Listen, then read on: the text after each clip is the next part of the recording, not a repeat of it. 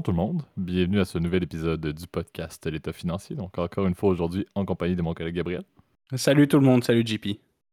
Pour ce nouvel épisode de la saison 7, euh, on vous fait, je le dis, euh, je, dois toujours remettre à, tout seigneur, tout honneur. donc, c'est Gab qui est arrivé en ce magnifique lundi avec, euh, avec les deux sujets. On vous fait un, dans vos poches pour commencer un peu instant économie, mais je pense que c'est assez intéressant de le faire dans un axe dans vos poches. Ça risque d'intéresser beaucoup d'auditeurs. Et en deuxième partie, un place au débat. On en riait un peu en off, euh, sachant que c'est un place au débat classique qui est du genre de sujet que Gab se fascine. Euh, préparez-vous à avoir euh, à la fois des faits très pertinents sur le conflit en question qu'on va parler, mais également des faits, des faits, des faits divers qui sont tout aussi fascinants et intéressants. On a, d'ailleurs dit, et ça je le dis en avance avant que tu fasses le disclaimer Gab, mais on mentionnait que si quelqu'un est prêt à fact-checker certains faits alternatifs que Gab va mettre dans ses commentaires, qui va être un Gabriel Show, je ne le cacherai pas, en deuxième partie de l'épisode. Euh, ça va nous faire un plaisir de lire les commentaires. Je vais même moi-même regarder les commentaires pour voir si quelqu'un va corriger certains Auriel, mais certaines rivières, certains littoraux que Gab va nommer pour, euh, euh, mettre une, localisation géographique claire sur le, lieu qu'on va parler, qui est très d'actualité. J'ai fait un petit peu un spoiler vers où on s'en va. mais fact-checker, c'est très intéressant. J'avoue que moi-même, je vais porter attention cette semaine. Mais avant de lancer tout ça, et étant donné qu'on va parler de sujets avec un petit peu d'opinion, en fait beaucoup d'opinion cette, euh, cette semaine pour l'épisode d'aujourd'hui. Je te laisse, Gab, faire le disclaimer de début d'épisode. Ouais, t'as bien raison. Et puis, effectivement, comme tu as dit, JP, euh, vous êtes bien au courant. Chaque, euh, auditeur l'est, en tout cas ceux qui nous suivent depuis longtemps, nous connaissent et savent que tout ce qu'on dit, évidemment, il ne s'agit que de notre opinion personnelle dans le podcast. Il ne s'agit pas d'une recommandation à faire telle ou telle chose ou de prendre, par exemple, tel ou tel placement.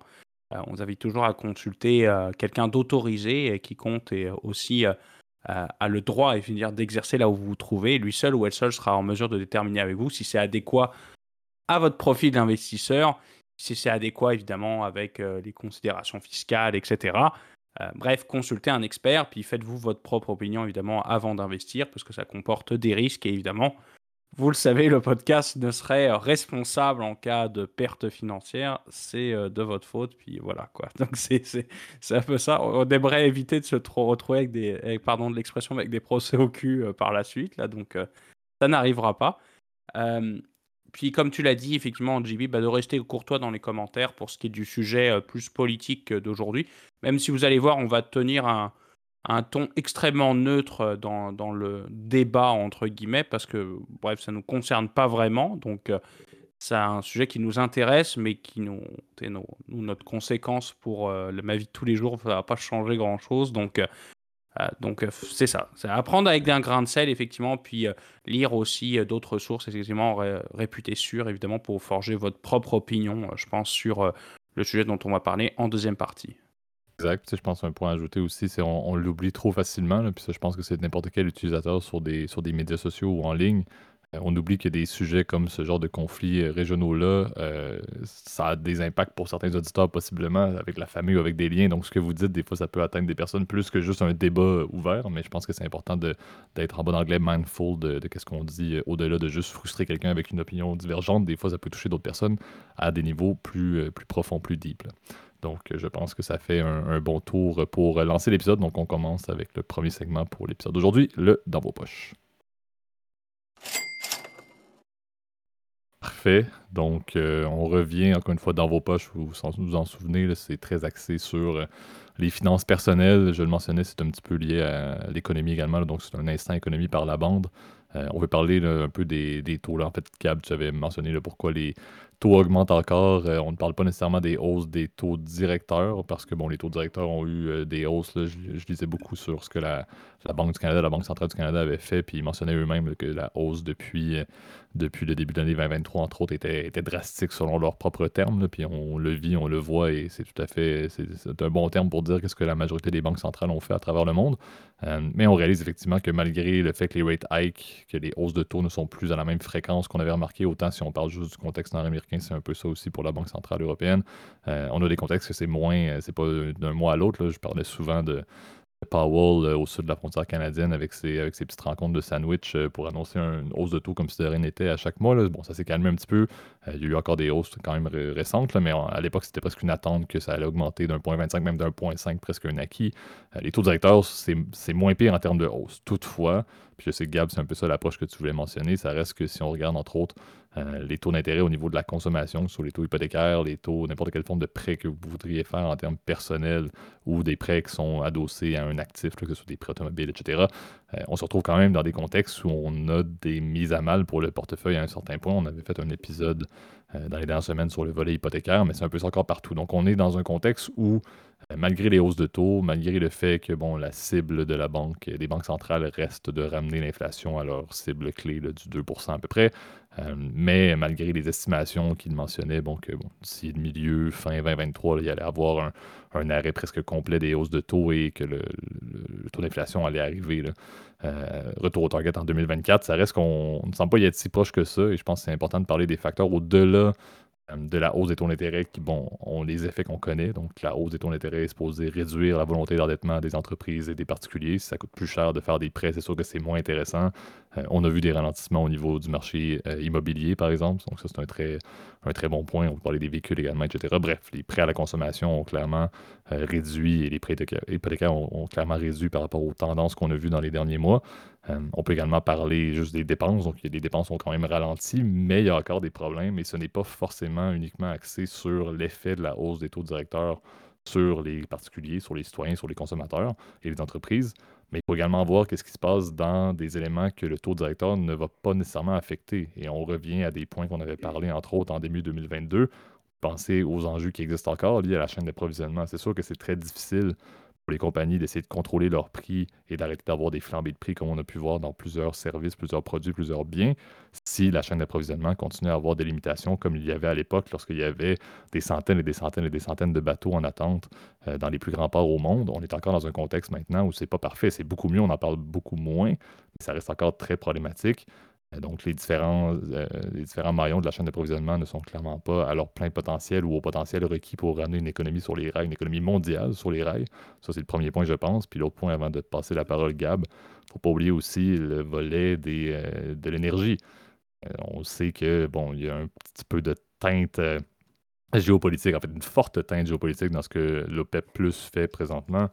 Euh, mais on s'entend que la Russie, avec, euh, avec leur, euh, leur conflit et le fait qu'ils ont emboîté le pas assez facilement avec les, avec les, grands pays producteurs de pétrole et exportateurs de pétrole, en fait, ben, on se retrouve avec encore maintenant des, des, des, prix à la pompe et même juste, les, on regarde les, les cours du pétrole, c'est pas encore parfait. On est très, très loin de, de ce qu'on voudrait avoir aussi pour aider à ce que l'économie se remette sur les rails, à ce que l'inflation atteigne des niveaux qui sont cibles et qui sont raisonnables pour la vie et le quotidien.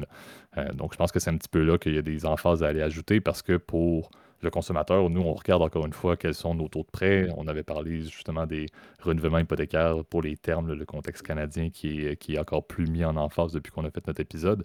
Les personnes le ressentent encore, mais peuvent se questionner ben, qu'est-ce qui se passe? On a augmenté les taux. La Banque centrale est supposée augmenter les taux, puis c'est supposé avoir un effet inverse sur l'inflation. Normalement, c'est pas le cas, donc c'est quand même intéressant d'aller mettre du poids sur ben, qu'est-ce qui se passe encore et réellement qu'est-ce qui peut être fait? Peut-être c'est peut-être des questions, Gab, que tu pourrais extrapoler, mais qu'est-ce qui peut réellement être fait pour essayer, un, d'améliorer le point, ça je pourrais en parler plus si tu veux, mais la chaîne d'approvisionnement, qu'est-ce qui peut arriver pour qu'on retrouve un contexte un peu plus favorable? Et pour le contexte pétrolier, ben, où est-ce qu'on s'en va avec ça? Je pense que ça aussi, il y a beaucoup de jeux politiques, comme on a dit, qui doivent arriver pour mettre ce maillot-là adéquatement. Donc, sujet très intéressant parce que c'est compliqué et parce que aussi, c'est des cibles, c'est des idéaux, mais possiblement que 2024 ne va peut-être pas amener. Il y a beaucoup d'incertitudes liées au retour à, un taux d'inflation qui est raisonnable. C'est peut-être là qu'on a quand même beaucoup d'interrogations en tant que consommateur. Ouais, et puis ça nous donne aussi pas mal de, sujets d'épisodes en perspective, en tout cas pour le podcast. Euh, parce que, comme tu l'as dit, beaucoup d'incertitudes encore qui, sont, qui est sur le marché. Euh, pourquoi je voulais faire cet épisode-là? Ben, C'est qu'effectivement, euh, beaucoup d'auditeurs nous posent la question, puis même je, le vois par exemple même dans mon, dans mon entourage ou les gens qui, qui, sont un peu moins familiers avec le contexte financier, et eh ben, qui se posent la, la, même question en fait, de dire bon bah on a entendu que Powell, alors c'est drôle parce que je, je, bassinais mes grands-parents avec, euh, avec Powell il y, a un, il y, a un, an et demi, deux ans. Là, je, me souviens quand j'avais fait l'épisode, on faisait les épisodes pas mal sur les hausses de taux à cette époque-là. Euh, et comme tu sais, j'étais en vacances en France pendant l'été, là, donc on enregistrait les podcasts à distance. On disait, bah, qu'est-ce qu'il fout Powell, etc. Et là, il me reparle, ouais, mais on n'entend plus parler, etc. Et pourtant, les taux montent. Bah oui, mais c'est parce qu'en fait, et, comme tu l'as dit, JP, c'est qu'effectivement, les taux directeurs, ils, ils, contrôlent la trajectoire, mais quelque part, après ça, la vitesse dans laquelle les taux s'adaptent, et la politique monétaire est corrélée aux taux demandés par les marchés financiers. Euh, et ben des fois, il y a des petites divergences effectivement là-dessus. Donc, euh, oublions pas que les taux directeurs sont des taux d'emprunt à court terme. Sont des taux qui concernent les banques, en fait, pour lesquelles elles déposent et prêtent leurs réserves. Les réserves, au passant, c'est l'argent en fait qu'elles ont au-delà de leurs prêts. Donc, c'est euh, un peu comme vous, votre argent d'épargne ou votre ben, c'est la même chose pour les banques, sauf qu'évidemment, eux, c'est le contraire. Comme eux, ils reçoivent votre argent, mais ils prêtent une portion, puis il y a une portion qui sert de réserve. Et ben c'est exactement ça. Puis il y a une portion aussi qui vient aussi de l'équité de la banque. Donc, les donc en fait, euh, un peu comme euh, ce qu'il y a après, en fait, effectivement, les dépôts, bah, c'est un peu les, les, réserves supplémentaires. Bref. Et l'idée, c'est que, et ben là, on est dans un contexte où aussi, bah, maintenant, les gouvernements, en fait, effectivement, empruntent de plus en plus d'argent, puisque les déficits se creusent. Je pense que on en entend parler de plus en plus, surtout dans la zone euro, euh, où euh, comme les taux d'intérêt quand on à augmenter, puis que les déficits publics euh, sont, commencent à être très élevés, hein. on le voit par exemple notamment en France, où le déficit public est largement au-dessus du critère dit de Maastricht, donc qui est le fameux, la fameuse règle des, des 3%, je crois, du, de déficit public sur lequel tu ne peux pas dépasser en fait selon la zone européenne dans la zone dans la zone euro tu n'as pas le droit de dépasser ce 3% ben, c'est dépassé, sache-le. Et puis la plupart des dettes, effectivement, euh, comme tu dois payer les intérêts maintenant avec un nouveau taux d'intérêt plus élevé, et eh bien évidemment, ça creuse aussi le déficit. Donc euh, c'est quelque chose qui est euh, assez important et assez dévastateur, je dirais, pour la plupart des économies européennes, mais ça va être le cas aussi côté nord-américain. Hein. Je pense qu'on est aussi à taper, hein. surtout les États-Unis, on pense que c'est un gentil. Ils, jouent dans les règles. Les États-Unis, ils ont plus de 100% d'endettement sur leur PIB. Hein. C'est considérable. Surtout qu'en plus, maintenant, on entend de plus en plus parler que on veut relancer les dépenses militaires. Bah, c'est pas gratuit, relancer les dépenses militaires. Rappelons que la règle aussi euh, au niveau de l'OTAN, euh, bah, c'est le 2% des dépenses du PIB qui doivent être consacrées à la défense. Donc certains pays qui étaient en retard euh, commencent eux aussi, si tu veux, à dépenser de plus en plus dans du matériel militaire. Donc tout ça fait ensemble qu'effectivement, tout continue à y avoir un contexte avec beaucoup d'inflation. Euh, les banques centrales, bah, elles, effectivement, elles ont mis un peu en pause la hausse de taux parce que, comme tu l'as dit, bah, elles veulent pas non plus inquiéter les marchés, elles veulent pas avoir un effet contre-cyclique, tu vois, causer la crise en, en augmentant les, taux d'intérêt à court terme de manière trop euh, abrupte. Et, euh, mais par contre, les, marchés, eux, ils s'inquiètent. Et comment ils s'inquiètent? Bah, C'est quand on le voit effectivement avec les taux d'intérêt. Plus ils augmentent, bah, moins c'est bon signe, parce que ça veut dire effectivement que l'économie va ralentir.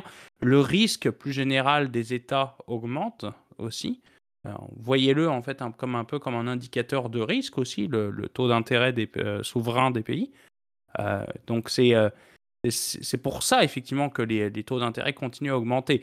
Et pendant ce temps-là, effectivement, la courbe de taux d'intérêt, qui représente, rappelons-le, c'est les, différents taux pour les différentes maturités des prêts, en fait, euh, pour les obligations pardon, gouvernementales, eh ben, elle continue d'être inversée. Donc, c'est sûr que ça, ça, ça, augmente euh, de manière significative, en fait, la probabilité que la récession s'approche. Et la récession, je pense qu'on entend parler depuis des mois. D'ailleurs, on en parlait, on disait la récession, uh, the recession is coming, pardon de l'anglicisme, mais la récession s'en vient, etc. Bon, elle est toujours pas arrivée.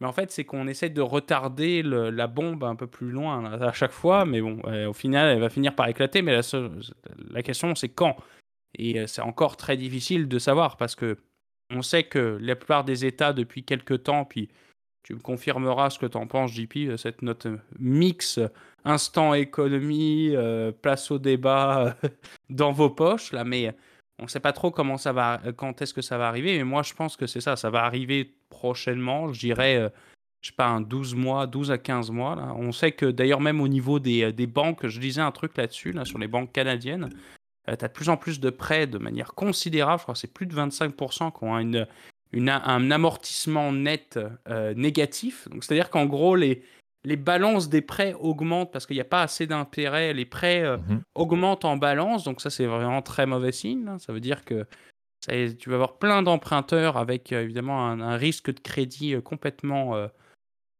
monstrueux. C'est-à-dire qu'ils payent plus que des intérêts, voire ils payent pas assez d'intérêts, si tu veux, pour rembourser leur, rembourser leur, le solde de leur prêt hypothécaire. Donc, je pense que ça représente effectivement un très très très gros risque. Donc, à voir, moi je ne sais pas si tu avais d'autres points de JP, mais à part peut-être juste pour remettre en contexte, rappelons que les taux d'intérêt, pour vous donner un état d'idée de la chose, c'est quand même que depuis même pas la fin de l'été, là, depuis la mi-été, ben, ça a quasiment augmenté de 1%. Là. Donc, sur par exemple un 10 ans américain, je, regarde là, par exemple, tu es mi début juin, là, pardon, début juillet, là, je regarde le, je regarde les taux, là, tu es 3,81, puis là, on est aujourd'hui à 4,44. Donc, tu vois, c'est c'est quand même considérable. c'est un peu moins d'un pour cent. Les gens qui critiqueront mon sens des mathématiques pourront rigoler. Je, leur autorise, là, il n'y a pas de problème. Mais tu de l'autre côté aussi au niveau des taux, par exemple, au niveau du Canada, on observe des, des comportements très similaires. Là, tu es 3,36, je regarde 22 juin 3,38. Puis aujourd'hui, 3,91, donc c'est quand même considérable. D'ailleurs, tu remarqueras que, puis là je fais, ça c'est une auto-blague, là, mais on suit un peu toujours ce qui se passe aux États-Unis côté canadien, là, mais toujours intéressant de voir effectivement que, eh ben, que les taux augmentent, malgré que les, les, banques centrales ont dit non, on n'augmente plus, bah non, les, le taux des, des, obligations continue à, augmenter de manière significative. Exact. Puis, je pense un des, un des points aussi qui est à soulever, c'est on parlait, bon, les, on sait c'est quoi les, causes, on sait c'est quoi les, éléments qui sont tentés par les banques centrales. On a mentionné certains des, déterminants qui sont clés, comme les conflits géopolitiques liés aux producteurs de pétrole, les enjeux liés à la chaîne d'approvisionnement. Ça, c'est, ce sont des acquis, mais il faut voir déjà les conséquences au-delà du, consommateur. T'en parlais. Euh, la croissance économique était proche de zéro depuis la première moitié de 2023, par exemple, si on parle juste du Canada. Euh, c'est un peu ça le problème aussi, c'est que si on réduit la croissance économique, mais on continue d'essayer de tenir le contexte où la pandémie a fait en sorte que plusieurs consommateurs ont accumulé beaucoup d'argent. Donc, la, dureté de la capacité de dépense des citoyens reste encore une fois très forte malgré tout. L'épicerie a augmenté drastiquement. C'est un des éléments qui a eu un taux d'inflation les plus élevés. Il y avait d'ailleurs des débats au Canada là-dessus en chambre parlementaire, si je ne me trompe pas. Euh, mais le monde ne va pas arrêter d'acheter l'épicerie, ça c'est normal. Mais aussi, certaines personnes ont encore trouvent que c'est tout à fait logique de continuer à avoir des, dépenses discrétionnaires qui sont alors qu'en en général, les taux sont supposés augmenter, l'inflation augmente, le monde commence à acheter du McDo à longueur de temps. J'exagère, mais c'est un peu l'effet amplifié. Mais présentement, il y a des personnes qui sont encore capables de très bien vivre avec le fait qu'en pandémie, on a passé deux ans et demi à ne pas faire grand-chose, à travailler à temps plein à domicile. Par exemple, pour certains, certains ont perdu leur emploi. Ça, c'était un autre problème. On en parlait à l'époque. C'était un, débat également de société important. Mais ça reste qu'il y a quand même vraiment, un, en bon anglais, un pattern, mais une définition du problème qui est unique par rapport à bien d'autres constats euh, de l'époque ou bien, bien d'autres situations à l'époque euh, où l'inflation est également en hausse. Donc, c'est ce qui est fascinant. On en parle souvent des cas d'école. C'est clairement un cas d'école. Et, à mon avis, je ne vais, pas, attaquer les banques centrales et Powell à nouveau, mais clairement que c'est un cas que ces personnes-là vont probablement vouloir refaire un jour à l'école. Mais ça, c'est mon avis personnel, un petit place au débat là-dessus. Euh, mais il ne faut pas oublier ça. Il ne faut pas oublier que l'économie, à un moment donné, si ça ne tient plus la route, on a également des, impacts sur l'emploi, sur le marché du travail, qui doit arriver à un certain point également, et des impacts également plutôt drastiques sur ce qui se passe au niveau des marchés. Les marchés, c'est pas Jojo, c'est pas parfait, mais on y est encore. On n'est pas encore si, si épouvantable, on n'a pas pris un mur encore une fois. Donc, c'est ça qui est fascinant, c'est de voir, on essaie, on essaie, on essaie, mais ça tient beaucoup trop par rapport à ce qu'on avait estimé, même avec les hausses de taux ce qui était supposé ne plus tenir historiquement et selon les cas d'école qu'on a dit, ben, ça tient encore relativement bien. Donc, qu'est-ce qui va se passer? Est-ce que ça va tenir et on va réellement avoir un soft landing, comme on parlait en riant à l'époque de presque plus d'un an, je pense déjà? Euh, ou bien si c'est juste d'un coup, on va avoir un mur du jour au lendemain? C'est ce qui est quand même assez, assez fascinant à, observer lié à ce, contexte-là. Je pense que c'est quelque chose, on en parlait.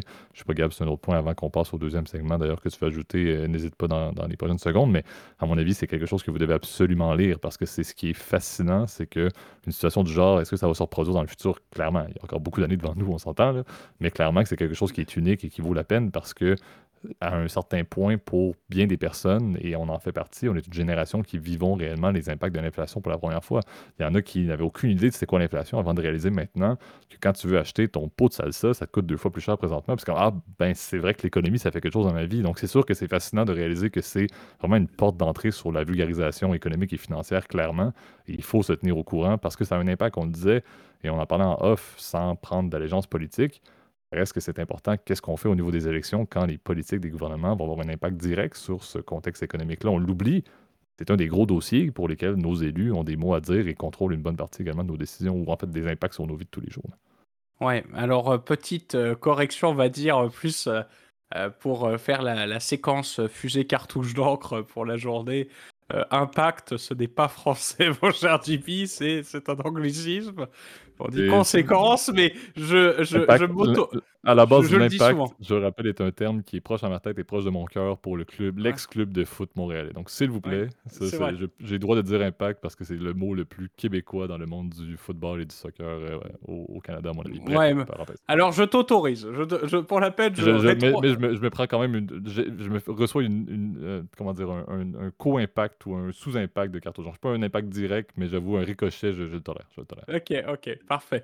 Euh, ça, c'était la première blague. La deuxième, c'est qu'effectivement, effectivement, au niveau du. On voit quand même la, différence. Euh, ça, c'est plus d'un point de vue. Euh, pareil, rigolo. Là. On voit quand même la différence, tu vois, par exemple, au niveau du débat politique. C'est vrai qu'au Canada, on s'intéresse au panier de course. En France, malheureusement, c'est quand tu, tu, tournes la télévision, c'est souvent première page islam, immigration, etc. Là, donc, c'est quand même un, un, contexte politique qui est différent. Mais bon, trêve de plaisanterie, c'est vrai que on le voit hein, clairement, hein, quand, en tant que consommateur, moi je le vois. Hein, bon, euh, je trouve que euh, c'est devenu quasiment indécent. Là, des fois maintenant, quand tu vas au, resto, là maintenant, justement, c'est très drôle. J'y allais, je suis allé ce week-end, puis t'as commandé même pas, même pas à manger, t'en as pour t'en as vendu maintenant pour 50 dollars et t'as rien mangé d'extra là, tu vois. Et c'est drôle, on était, euh, j'étais l'autre jour là dans, JP comprendra la, private joke là, mais dans un truc, euh, dans, en gros notre bar étudiant, on mhm. allait effectivement quand on était à l'école là. Et euh, putain, je ressors avec une édition de 30 dollars, quoi, alors que ça nous coûtait à l'époque, je sais pas, 15. 15, ouais. 15, 16, quoi, et puis voilà, quoi. Donc, on avait, bien mangé et bien bu, ça, on peut C'est ça, bien, t'avais bien mangé, bien bu pour 16 dollars, quoi, merde. Là, maintenant, t'es rendu. Euh, je suis sorti, bon, euh, oui, ça fait toujours du bien, des fois, d'aller euh, à cette adresse-là. On fera pas de pub, parce que là, sinon, c'est du placement de produits. On va commencer à demander. C'est un endroit, non, c'est un endroit unique aussi. Il faut le garder, faut le garder mystérieux pour ceux qui connaissent. Exact, exact. Les gens qui nous écoutent depuis longtemps, peut-être des fois, ils connaissent les références d'ailleurs, à, force, mais bon. Donc, c'est ça, mais.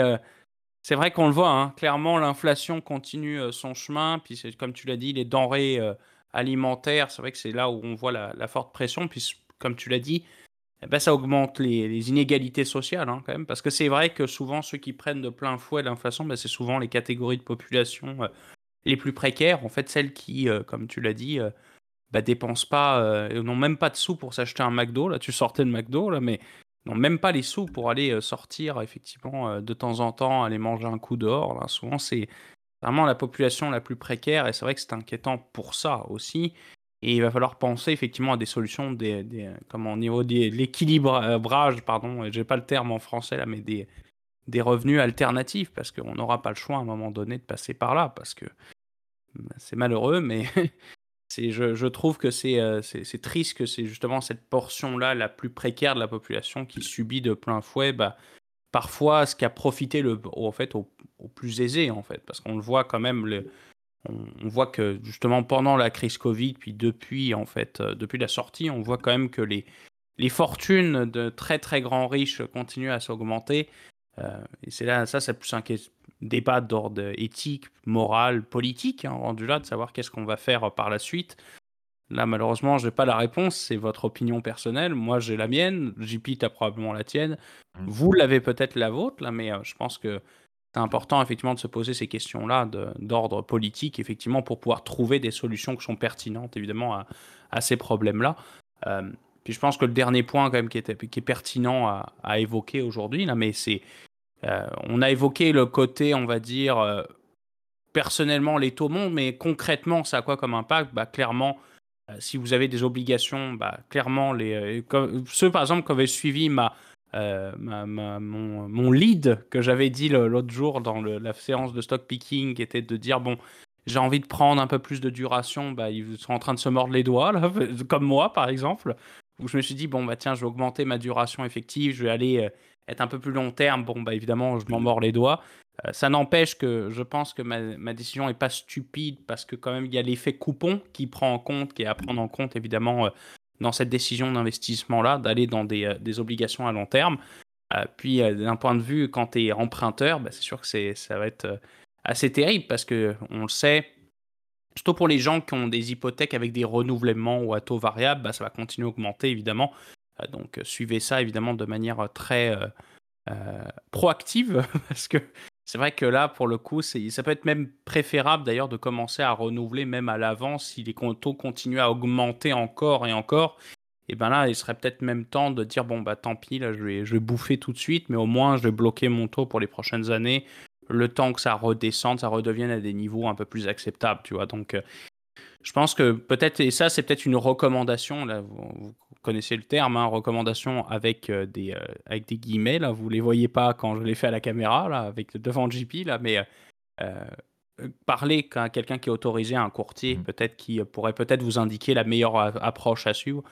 Euh, puis vous faire plusieurs opinions auprès aussi de votre entourage, vos amis, etc., de la presse, mais, euh, la presse mainstream, comme on dit euh, aussi, pour avoir, je pense, les meilleurs conseils pour la suite. Là. Absolument. On va clairement refaire un épisode sur le volet justement des, des taux hypothécaires, le développement hypothécaire présentement, parce que c'est fascinant comment les temps changent. Puis tu le disais, la discussion est la meilleure recommandation, parce que c'est ça qu'il faut faire. Il y a plusieurs personnes qui continuent de s'asseoir, par exemple, si on fait juste la, différence entre le financement et l'investissement, il y a des personnes qui commencent à payer des prêts hypothécaires, ils payent du 6% puis de l'autre côté, ils ont des placements qui font du 1 Il y, a des réflexions qui peuvent se poser dans des contextes où on a réellement des renouvellements qui peuvent être un petit peu complexes pour avoir des stratégies qui sont, qui sont proactives. Mais bref, discutez-en, ça c'est un très bon point, Gab, effectivement. Euh, passons maintenant au deuxième segment pour l'épisode d'aujourd'hui, le place au débat. Parfait. Donc, euh, je l'ai, euh, mentionné euh, en tout début d'épisode et, vous allez m'entendre pour possiblement les 3, 4, peut-être 5 prochaines minutes. je sens déjà Gab avec une, une envie de, m'interrompre et pour, et pour littéralement. Je suis dans les starting blocks, là, vous voyez pas. il est prêt, non, il est complètement prêt. Puis littéralement, les, il, a, la cartographie des, des, différents, des différentes montagnes et des littoraux clés avoisinant le Haut-Karabakh. Donc, vous l'aurez. Vous l'aurez deviner en spoiler au début d'épisode, qui est un, sujet qui a beaucoup bougé dans les dernières semaines, dans la dernière semaine surtout, avec une conclusion quand même assez drastique d'un conflit régional majeur. Euh, je pense que Gab avait un bon point effectivement de vouloir le couvrir parce que ce n'est pas euh, c'est très important d'en parler, je pense. Encore une fois, on, le mentionnait, il, y a, bon, il y a des conflits qu'on va mettre peut-être plus d'emphase et qui vont avoir peut-être également des impacts euh, directement chez nous euh, au Canada. On va parler également en Europe. dans ce cas-ci, je pense que c'est également le cas, mais on l'oublie et c'est important de mettre l'emphase sur des conflits de ce, de ce type-là. donc, le Haut-Karabakh, bon, on sait qu'on avait on avait euh, ce fameux, ce fameux débat. En fait, on, en parlait un peu en off également pour le localiser, juste pour le, positionner dans le temps, mais c'est depuis, depuis les années 90 que le, Haut-Karabakh est, un, regroupement de, séparatistes liés à, liés à l'Arménie face à l'Azerbaïdjan, qui, qui est le, pouvoir lié à Bakou, justement.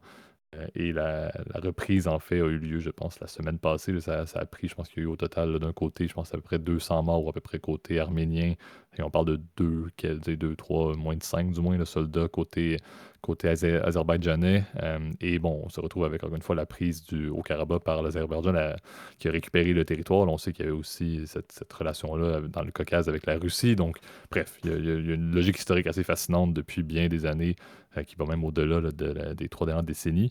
Euh, mais on se retrouve avec justement un renversement complet qui a été assez expéditif à l'intérieur de, d'une semaine, comme on le mentionnait, et on se retrouve maintenant avec ben, des populations déplacées. on parle déjà de quelques milliers de personnes qui ont traversé vers l'Arménie, sachant que bon, la position de l'Azerbaïdjan et du gouvernement, qui était d'ailleurs, je pense, c'était Erdogan, qui était aujourd'hui avec le président d'Azerbaïdjan, ce qui est significatif, comme toujours. On avait fait un épisode sur Erdogan tout récemment, euh, d'ailleurs. Euh, mais on se retrouve avec justement l'Azerbaïdjan qui prend la position de ben, les, séparatistes qui veulent euh, plaider allégeance et obtenir la souveraineté de l'Azerbaïdjan peuvent le faire. Ceux qui veulent quitter vers l'Arménie peuvent le faire également d'une certaine manière. Les soldats également liés euh, à la population qui était au Haut-Karabakh peuvent également euh, obtenir et quitter vers l'Arménie. Donc, bon, il y a une logique, une tentative de, de, de, de, de, le volet humanitaire qui est en place. On verra le résultat. C'était encore une fois une zone zone de choc depuis, comme on disait, des décennies, mais ça reste quand même intéressant de voir et c'est les jeux politiques derrière avec justement la Russie, on en parle toujours, mais l'impact de la Russie lié à ce conflit-là et qu'à la base, la Russie était supposée protéger l'Arménie et protéger d'une certaine manière le Haut-Karabakh, ou du moins être une, nation qui servait de, responsable de la paix dans cette zone-là. À la base, c'était ce qu'il faisait. Clairement, la, capacité de l'Azerbaïdjan de reprendre le territoire euh, est directement due au fait que la Russie ne s'en est pas mêlée finalement. Est-ce que c'est lié au fait que le Haut-Karabakh et l'Arménie se sont rapprochés euh, de la cause occidentale, de la cause américaine? Est-ce que c'était littéralement, je pense que c'était en partie la Russie qui avait euh, un impact et qui contrôlait d'une certaine manière l'incapacité de l'Azerbaïdjan de juste aller de l'avant? On l'a vu, si en une semaine, la reprise du territoire s'est faite pour le Haut-Karabakh qui a fait les manchettes depuis la dernière année beaucoup, mais comme on l'a dit depuis les trois dernières décennies. C'est littéralement ça. Et là, c'est de voir, bon, mais qu'est-ce qui en est la suite maintenant? Est-ce que l'Azerbaïdjan va réellement permettre une, inclusion sociale des personnes qui étaient, qui étaient des, séparatistes du Haut-Karabakh à l'époque? est-ce que réellement le fait que certains séparatistes vont retourner en Arménie, est-ce que la relation entre l'Arménie et l'Azerbaïdjan, qui n'est pas bonne, va, va, juste déplacer le conflit au final vers une autre frontière? Euh, c'est ce qui est quand même intéressant à voir, mais clairement, ce n'est pas la fin. En fait, un, dénouement armé par un conflit n'est clairement pas un élément qui va amener une paix durable. Ça, c'est le premier point. Euh, mais c'est surtout fascinant de voir justement l'impact que la Russie a eu dans ce dénouement qui a été extrêmement hâtif. Oui, ben, c'est vrai que c'est une région euh, qui est passionnante et c'est la raison pour laquelle je trouve ça pertinent effectivement de faire un, un épisode là-dessus. Parce que d'ailleurs, on l'avait pas mal évoqué dans différents podcasts, notamment sur celui sur la Turquie, euh, mais de manière très brève, évidemment, ce conflit-là. Euh, vous le savez à quel point j'adore, évidemment, les, tout ce qui est euh, la région, évidemment, du, Moyen-Orient, du Proche-Orient, mais le Caucase aussi en fait partie. En fait, l'univers post-soviétique aussi me, me fascine et je trouve ça très intéressant, évidemment, d'en parler parce qu'effectivement, c'est un dénouement majeur, évidemment, d'un point de vue stratégique et je pense qu'il y a des implications qui sont très intéressantes d'un point de vue international en fait de la crise euh, du Haut-Karabakh. Alors d'ailleurs, on dit Haut-Karabakh ou Nagorno-Karabakh en, en, en, azerbaïdjanais. D'ailleurs, les, gens confondent. Azeri, c'est le nom de l'ethnie, euh, un peu comme les, on pourrait dire les Gaulois, par exemple, pour les Français, et alors que les Azerbaïdjanais sont les, les habitants du pays qui s'appelle la République d'Azerbaïdjan. Donc c'est petite différence. Et en arménien, cette région-là s'appelle l'Artsakh, donc euh, Artsak, ça s'écrit. Euh, et comme tu l'as dit, JB, bah, c'est un pays en fait qui est. Euh, en fait, c'est justement, c'est pas un pays d'un point de vue du droit international. C'est une région autoproclamée indépendante par des séparatistes pro-arméniens euh, depuis la fin des années 90, en fait, depuis la chute de l'URSS. Rappelons le contexte, c'est que cette région-là a fait toujours partie en fait de l'espace plutôt arménien jusqu'à l'invasion en fait de la région par l'Empire russe je crois que c'était début du 19e euh, siècle, donc euh, je pense que c'était 1820, quelque chose comme ça. Euh, juste à temps qu'effectivement cette région-là ait été rattachée en fait à la République d'Azerbaïdjan, parce que géographiquement, si vous regardez une carte, cette région-là est à l'est en fait d'une chaîne de montagnes et est plus proche effectivement d'un point de vue d'un, c'est plus sur un plateau en fait à proximité de la, de la région du. Alors, je ferai pas de référence sur le nom des fleuves, JP, si tu t'attendais à ça, là, parce que je sais qu'il se délectait à ce que je cite euh, les trucs. Ah ouais, on ne parlera pas de l'Arrache On ne parlera pas de l'Arrache. La rivière Arrache, effectivement, qui divise par contre euh, l'autre grand pays de la région, qui est en l'occurrence l'Iran, évidemment. Euh, et euh, cette région-là, a toujours été pas mal disputée. On sait qu'il y a toujours eu une rivalité plutôt entre les peuples turquiques, donc euh, comme les, Turcs effectivement, mais aussi les populations azéries, qui ont, sont la langue, une langue qui est proche du turc. D'ailleurs, on dit que l'Azerbaïdjan et la Turquie, c'est une nation, deux États, en fait. D'ailleurs, leur langue est quasiment similaire. Si vous demandez à un Turc de parler à un, un, Azerbaïdjanais, ils seront capables de se comprendre comme vous, vous parlez à, je sais pas, un Belge, par exemple, ou, ou par exemple un Français avec un Québécois. Il risque d'y avoir quelques différences, effectivement, euh, au niveau de la langue, mais c'est très similaire. Quelques différences au niveau de l'alphabet aussi, mais c'est quasiment la même langue, tu vois. Donc, euh, euh, alors que l'Arménie, pour le coup, a toujours eu, on va dire, une culture très différente, effectivement, de ces régions-là, puisque elle, pour le coup, est, est évidemment de confession chrétienne. D'ailleurs, son alphabet n'est pas du tout le même, etc. Son histoire est bien différente. On sait qu'il y a une rivalité aussi historique qui s'est créée depuis le fameux génocide arménien aussi, donc à la fin de la, Première Guerre mondiale. qui a causé la mort de plusieurs millions d'Arméniens dans la région. et c'est vrai qu'il y a toujours eu une rivalité déjà historique entre ces peuples-là.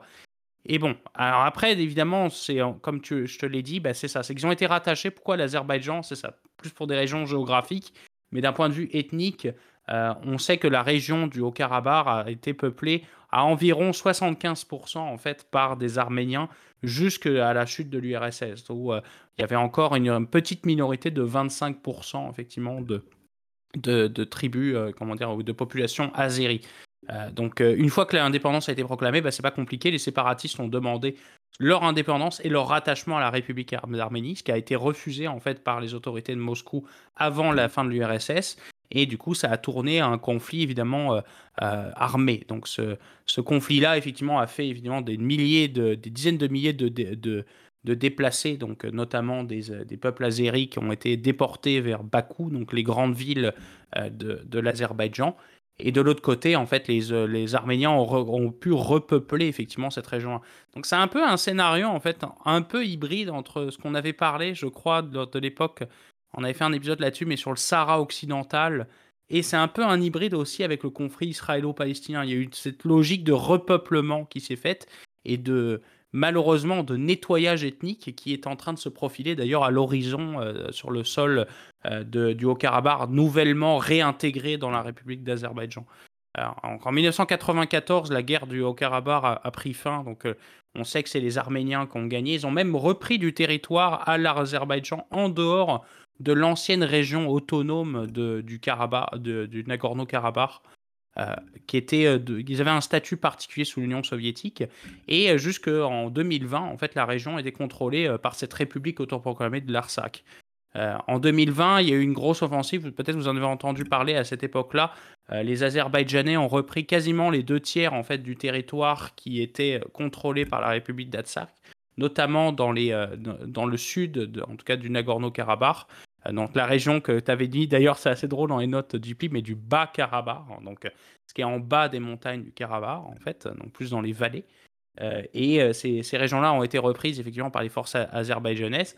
Et c'est là où c'est compliqué, c'est que tu as toujours cette division en fait entre deux lois qui sont importantes, c'est le droit des peuples à, à disposer d'eux-mêmes. On sait que c'est un truc qui a été euh, donné par les, ce qu'on appelle les, points de Wilson. Donc ça, ça a été à la fin de la, Première Guerre mondiale, à l'avènement de la Société des Nations, on se rappelle. Et de l'autre côté, bah, la primauté du droit international qui dit que les frontières internationales sont reconnues comme étant un territoire de l'Azerbaïdjan. Donc les deux positions sont très euh, critiquables. On sait qu'aussi ces réfugiés azerbaïdjanais ont été euh, déportés en fait de la région, et ce qui est vrai qu'il y a un, vrai sentiment d'humiliation de l'Azerbaïdjan quand ils ont perdu cette, cette partie-là du pays. Euh, et donc voilà, et c'est vrai qu'aujourd'hui, bon bah là, la situation rapport de force est complètement inversée. Alors depuis 2020, on sait que le territoire euh, du Haut-Karabakh a été contrôlé en fait euh, seulement quelques villes, notamment la capitale qui s'appelle Stepanakert ou Kakendi en, en, en Azérie, qui était contrôlée encore par l'Atsak. Et un couloir humanitaire existait en fait entre le pays et l'Arménie qui s'appelle le corridor de Lachin, euh, qui, était qui a été en, depuis en fait contrôlé par l'Azerbaïdjan. L'Azerbaïdjan a fait un blocus sur cette région-là qui empêchait le renvoi en fait, d'armes et évidemment de nourriture dans les populations. Et c'est ce qui fait que qui a rendu possible l'opération qui a eu lieu il y a la semaine passée, puisqu'en fait l'Azerbaïdjan a complètement décidé de dire bon bah rendez vos armes, on récupère le pays. Alors la situation aujourd'hui, c'est plus une, situation, on va dire, de, plus de statu quo, effectivement. C'est qu'aujourd'hui, là, les, forces arméniennes de l'Artsakh se sont rendues. en tout cas, la, milice euh, qui, euh, qui servait d'armée de l'Artsakh a déposé les armes et s'est rendue et s'est auto-dissoute. Donc c'était les forces de défense de l'Artsakh. Et de l'autre côté, l'Azerbaïdjan a dit bon, bah là, on, commençait à encercler la capitale, donc Stepanakert ou Kakendi. Euh, dans, les derniers jours, notamment dans les hauteurs de la ville. Euh, ce qui fait qu'aujourd'hui, bon, bah là, il y a eu un discours, il y a eu un espèce de protocole diplomatique qui s'est fait, donc de protocole de réintégration, comme tu l'as dit, JP pourrait peut-être réintégrer avec un statut particulier. Il y, a, il y a encore énormément de contours d'un point de vue constitutionnel qui sont à définir. Est-ce que, par exemple, les gens qui sont d'origine arménienne auraient le droit de garder la nationalité arménienne, par exemple? Pourraient-ils se déplacer pourrait-il avoir le même droit à la nationalité azérie de l'autre côté? Azerbaïdjanaise, tu vois, je me perds. Donc, c'est des questions évidemment qui sont encore à se poser, etc. D'un point de vue, est-ce qu'il va y avoir encore des morts? Parce qu'on sait que malheureusement, la méthode azerbaïdjanaise, évidemment, c'est plus d'envoyer des bombes, hein, puisque on l'a vu, en tout cas sur les photos, c'était c'était loin d'être pacifique, on va dire, dans les derniers temps. comment ils, ont soumis évidemment la population de, de l'Artsakh. Par contre, c'est vrai que d'un point de vue de droit international, ils sont dans leurs droits, effectivement, parce qu'ils sont chez eux, en fait. Donc c'est toujours, c'est ça qui est assez particulier avec ce conflit. Puis le deuxième point, peut-être JP, tu auras peut-être d'autres éléments, peut-être des choses que tu auras à rajouter au besoin, là, je sais pas. je, je, vois qu'il fait un nom de la tête, parce que je pense que, je, comme vous l'avez dit, c'est un peu un JP Show, il a raison, là, pour le coup. JP Show dans la première partie, euh, Gabriel Show, clairement, ici, euh, clairement, clairement. Exact, je suis désolé, hein, vraiment, c'est pas, pas, vraiment pas... C'est ton sujet, c'était ton sujet, c'était parmi les deux que donné, c'était ton, ton préféré, donc 100%. Euh, c'est ça, et puis je voulais vraiment le faire parce que c'est, encore une fois, c'est une, une région qui me fascine, qui m'intéresse, etc. Je n'irai pas, donc je pourrais pas rapporter parce que j'ai pas envie de rester en vie quand même. Là, sachez-le, je, n'irai pas. Donc euh, euh, c'est c'est ça. Mais euh, ce qui est intéressant, c'est les implications d'un point de vue de droit international, effectivement, puis de politique internationale. On sait que l'Arménie a toujours été plutôt alliée avec la Russie. D'ailleurs, ils ont un, un partenariat qui s'appelle le, le protocole de sécurité mutuelle qui permet effectivement à plusieurs pays de cette fameuse alliance et ben, de se défendre entre eux. On voit que l'Arménie, comment dire, n'a pas été défendue effectivement par euh, la Russie. Alors même si effectivement c'est en entre guillemets un contour du droit international, ce qui fait que effectivement la Russie se dédouane, dit bah non non non c'est c'est pas l'Arménie n'a pas été attaquée, ce qui est le cas. Effectivement, l'Arménie n'a pas été attaquée, c'est un territoire, c'est un conflit interne, si tu veux. Un peu comme, je sais pas si en France, on disait les Corses euh, réclament leur indépendance, puis qu'on on envoyait la police et la gendarmerie sur, place, bah, quelque part, l'OTAN, il aurait rien à voir avec ça, si. C'est pas leur problème. Donc, c'est ça, c'est une première limitation. Mais quand même, la Russie était censée s'engager par toute une voie, on va dire, de traités et puis d'accords diplomatiques, effectivement, à protéger la neutralité de la région et protéger la paix. Donc, il y avait des, ce qu'on appelle des peacekeepers, en, anglais, là, qui avaient été dépêchés dans la région, notamment dans le fameux corridor de la Chine qui était sous blocus. Euh, qui était censé, on va dire, préserver, si tu veux, leur rapatriement, on va dire, de, blessés, euh, l'approvisionnement en nourriture de la région, euh, chose qui n'a pas été faite. Donc Moscou, pour le coup, est, le, je pense, le premier perdant. L'Arménie, la deuxième perdante. Je pense que d'un point de vue stratégique, elle a perdu énormément en crédibilité dans ce conflit-là. elle n'a pas tenu aussi ses engagements de créer un espèce de, ce qu'il appelle le Neutral Corridor, parce que rappelons, si vous regardez une carte de l'Azerbaïdjan, il y a une, petite enclave en fait qui est à l'ouest de l'Azerbaïdjan, qui s'appelle l'enclave de Nakhichevan. Et ben cette enclave-là était censée être reliée par une route, effectivement, passant par le territoire arménien, ça n'a jamais été fait.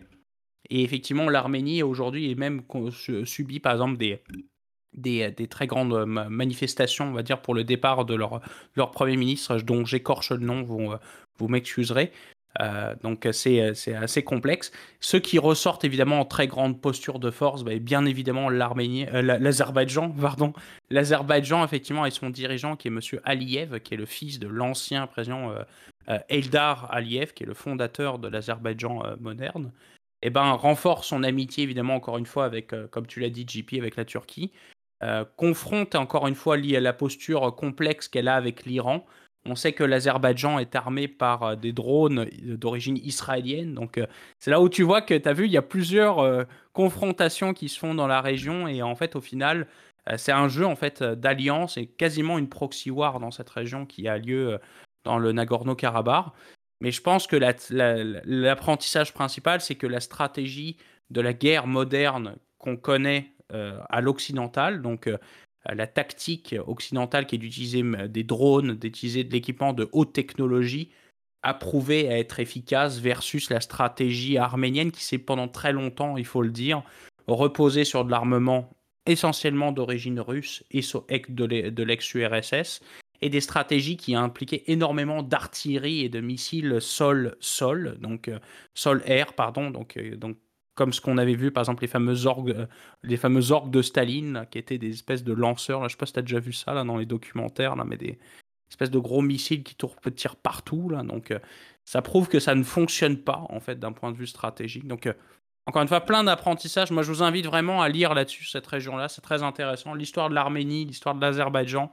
ces deux régions passionnantes. L'histoire de l'Iran, évidemment, de la Perse, qui est évidemment très, très associée évidemment avec ce conflit-là, parce qu'on le sait, l'Iran a aussi ses intérêts stratégiques qui sont évidemment plus pro-Arménie et contre l'Azerbaïdjan, parce que l'Azerbaïdjan est copain Israël, Iran est pas copain. Les amis de mes amis sont mes amis, les ennemis de mes ennemis sont mes amis, euh, etc. Vous avez compris un peu la, logique, mais c'est ça que je trouvais passionnant, on va dire, avec ce sujet de parler, c'est qu'effectivement, il y a plein de conséquences, puis de, relations de pouvoir qui se créent évidemment dans cette, dans cette région-là si particulière. Absolument. J'ai rien je l'avais dit depuis déjà. Drop de mic. Je l'avais littéralement dit depuis 10 minutes dans la, dans la zone commentaire de, du logiciel qu'on utilise pour enregistrer. Donc, euh, je pense, Gab, je n'ai pas de point à ajouter. Tu as fait le tour et même, et même plus. Ceux qui euh, avaient un, mini intérêt, espérons, vous avez maintenant la, flamme dans les yeux. Euh, donc, allez lire, comme Gab l'a mentionné. C'est ce qui met un terme à l'épisode d'aujourd'hui, d'ailleurs. Donc, merci, Gab, pour les idées de sujet. Merci également pour ta la contribution, surtout dans le, deuxième. Euh, et comme à l'habitude, euh, chers auditeurs, vous pouvez nous retrouver sur euh, l'ensemble de, nos plateformes clés. La principale pour le monde des commentaires, des opinions et tout public qui est YouTube. Donc, si vous avez apprécié la vidéo, n'hésitez pas à mettre un like, à vous abonner à la chaîne et à mettre la cloche pour les notifications. Ceux qui ne veulent pas utiliser la zone de commentaires pour faire des mentions publiques, n'hésitez pas à prendre l'adresse courriel que Gab met dans la zone de description pour faire le même genre de, de mentions. Ça nous fait toujours plaisir de vous lire. Et pour la majorité d'entre vous, toujours sur les plateformes audio, donc vous pouvez nous retrouver sur Apple Podcasts, Spotify, Overcast, Deezer, etc. Même chose, abonnez-vous à la chaîne, mettez n'importe quelle méthode qui est fournie pour l'appréciation de la vidéo si vous avez apprécié le contenu. Et également, on le mentionne, au-delà du référencement euh, numérique, c'est toujours un plaisir de vous voir le partager euh, de bouche à oreille à vos proches, à vos amis, à vos collègues. Euh, c'est toujours très beau de voir la communauté grandir par, par référencement. donc, continuez à le faire, ça nous fait toujours plaisir de le voir. Je vous souhaite tout le monde et je te souhaite, Gab, une très belle semaine et à la semaine prochaine. Bonne semaine tout le monde. Salut.